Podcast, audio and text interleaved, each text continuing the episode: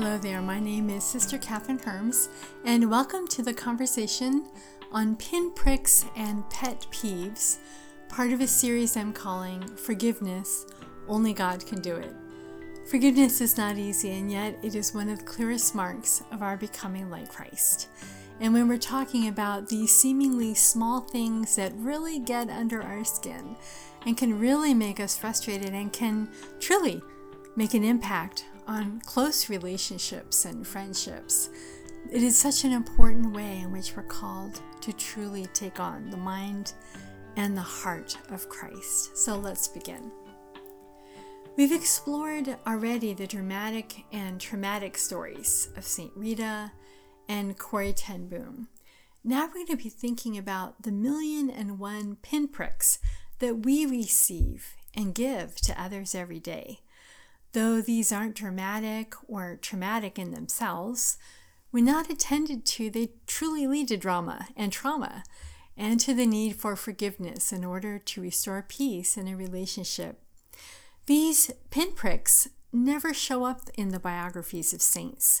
We certainly don't expect to read about St. Rita's frustration when her husband left his socks on the floor every morning, or how Corrie was driven crazy by the way her father repetitively tapped his pencil on the desk. But honestly, we have to face the fact our lives are full of these pet peeves that get under our skin and in the way of our relationships. And probably our saints had a few pet peeves themselves. A quick Google search for pet peeves reveals that there are lists of pet peeves about just about everything. Wikipedia defines a pet peeve as a minor annoyance that an individual finds particularly irritating to them, to a greater degree than would be expected based on the experience of others. One list of 70 pet peeves includes chewing sounds, interrupting during a conversation, texting during a meal, throat clearing, leaving cabinet drawers open, not screwing the lids onto bottles and containers all the way, cutting lines, talking during movies, being late, cracking knuckles, and, well, you get the point. I have to admit, I do some of these things myself and am probably driving at least one sister I live with nuts. One evening, I learned a really important lesson. I was washing the dishes and had accidentally left the sprayer option on the water faucet on. When I turned on the water to rinse the dishes, I sprayed not only the dishes, but also my superior, who was standing next to the sink to get water for the coffee pot. There was no response, no surprise, no disgust, no anger, no running to clean off her habit. Nothing. It's okay, she said, don't worry. And that was the end of that. I learned two things that night, however. One, Always check to make sure you don't have the sprayer left on when you turn on the water. And two, you don't always need to give a dramatic reaction to make your point.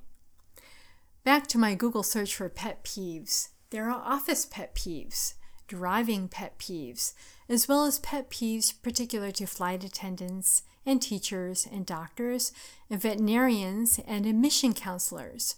There are annoying trends that drive us crazy about email, about social media, about sports, about teams. Pet peeves are really a part of daily life. When minor annoyances are not addressed over time, they can have serious effects on a relationship. The way someone who lives or works close to us chews or piles things on their desk or hums while they work or leaves a newspaper on the table or insists on giving their opinion rather categorically about just about everything can make us feel misunderstood, not appreciated, unimportant. And we so often do things that make others feel the same way or worse. So let's look at some practices for addressing pet peeves. These are practices that you can develop that will keep these pet peeves from ruining your day and your relationships. So, practice expressing respect actively and frequently throughout the day.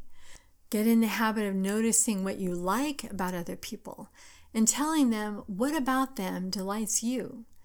Tell others in their presence how great they are in a particular area. Build up a groundwork of trust and respect for each other. Second, share behaviors that could be pet peeves that bother other people. Keeping things light and humorous, take some time to share with the people who work or live nearest you your own behaviors that could bother others. Like, I know I talk to myself at my desk here. It's a habit I've had since childhood and one I picked up from my dad when he worked at home. Just let me know if it's bothering you because I honestly don't even hear myself do it anymore. I promise not to be offended, at least not most of the time. Your sharing not only lets others know you are aware that something you do mindlessly could bug them, it also tells them why you do it and gives them permission to ask you to tone it down if it is becoming obnoxious to them. Have a dialogue about pet peeves with people who work or live close to you in different settings. Go around the room or table and let everyone share one pet peeve that bothers them in the office or home or team. Go around the room till everyone has three opportunities. Sometimes we have no idea that something we do or don't do drives another crazy. At times, it requires just a simple adjustment. Religious sisters get transferred often from one assignment to another. In each community, we begin to live with different sisters who like things done a certain way. Like, my mom always told me to, or, and that's why I, well, my mom didn't really care much about that item that is sister's pet peeve. I have to admit, however, that most of these things are small, and I really could adjust the way I do many little things in order to not bother the others as much as possible.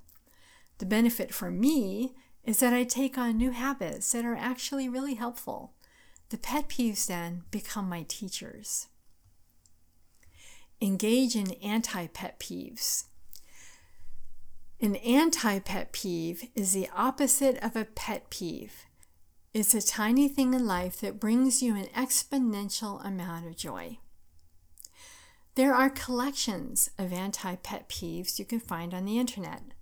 Readers contribute activities that bring them great joy, so much joy that they make sure they enjoy them every chance they get.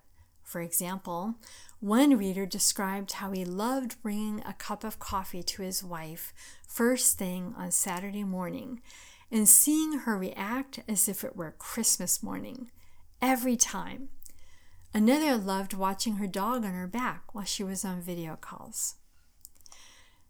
Focus on what you love, not on what you hate. My dad loves thunderstorms. Nothing makes him more happy than to sit in a room and watch out the window as a thunderstorm rolls in. My mom hates thunderstorms. Dad shared with me one evening how he and mom were at a bed and breakfast somewhere in the mountains. They went to bed for the night and a thunderstorm broke out in the sky overhead. He, being nearest a window, was delighted as he watched the lightning and heard the thunder roll across the sky. In a few moments, Mom got up and closed the blinds. He just rolled over and went to sleep. That story will remain in my heart forever. Dad's love for Mom far surpasses his frustration at not being able to watch thunderstorms. He loved her too much to fuss over something so small. I'm sure he sneaked out and watched storms when he could be alone but he respected her fears and her wishes when they were together. Again and again, my siblings and I hear our father say, I love your mom so much. The pet peeves couldn't embitter a heart so full of love to the point that he made a big deal about insisting on what he wanted. Being in a good relationship was more important to him than indulging his desire to relish in thunderstorms. Next, respect where another person is at. A pet peeve that bothers us about another person may actually just be a temporary stage of growth. Maybe at this point in the other person's life, they need to know they are important or valuable or smart or popular. Sometimes we just need to let another person alone as they grow through things. We can embody behaviors that correspond to our values, and these might have an influence on the other person as they notice there is another way to be.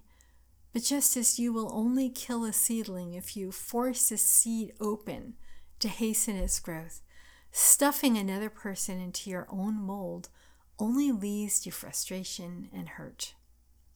Next, don't waste your time with stupid stuff.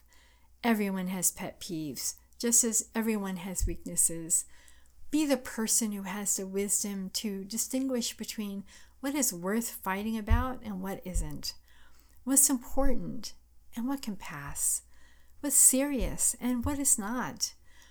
Be the wisdom figure who can think things through instead of blowing up, who can work on themselves to be great hearted rather than being petulant and demanding. The more we feed our pet peeves, the stronger they will become, and the more they're going to affect our relationships. And finally, learn to accept the fact that we are all imperfect Someone has a habit of putting wet dishes on top of the dry dishes in the kitchen. It doesn't bother them, but it certainly bothers you because you had to put them away. You may be trying to finish a project and the rest of the team is behind you chatting about their plans for the weekend. A customer loses their temper and causes a scene, demanding to speak with your manager. There are so many things that can annoy us and drive us up the wall. Before pet peeves begin to take control and people become disgruntled, simply ask yourself if a situation is worth getting upset over. The question itself can give you a change of perspective. Some things are big and they really need to be addressed, but most things are small. We are all imperfect, and learning to accept this can go a long way toward being able to work together with charity. When clashes and resentments break out between people over pet peeves, forgiveness is a necessary path to healing. God bless you.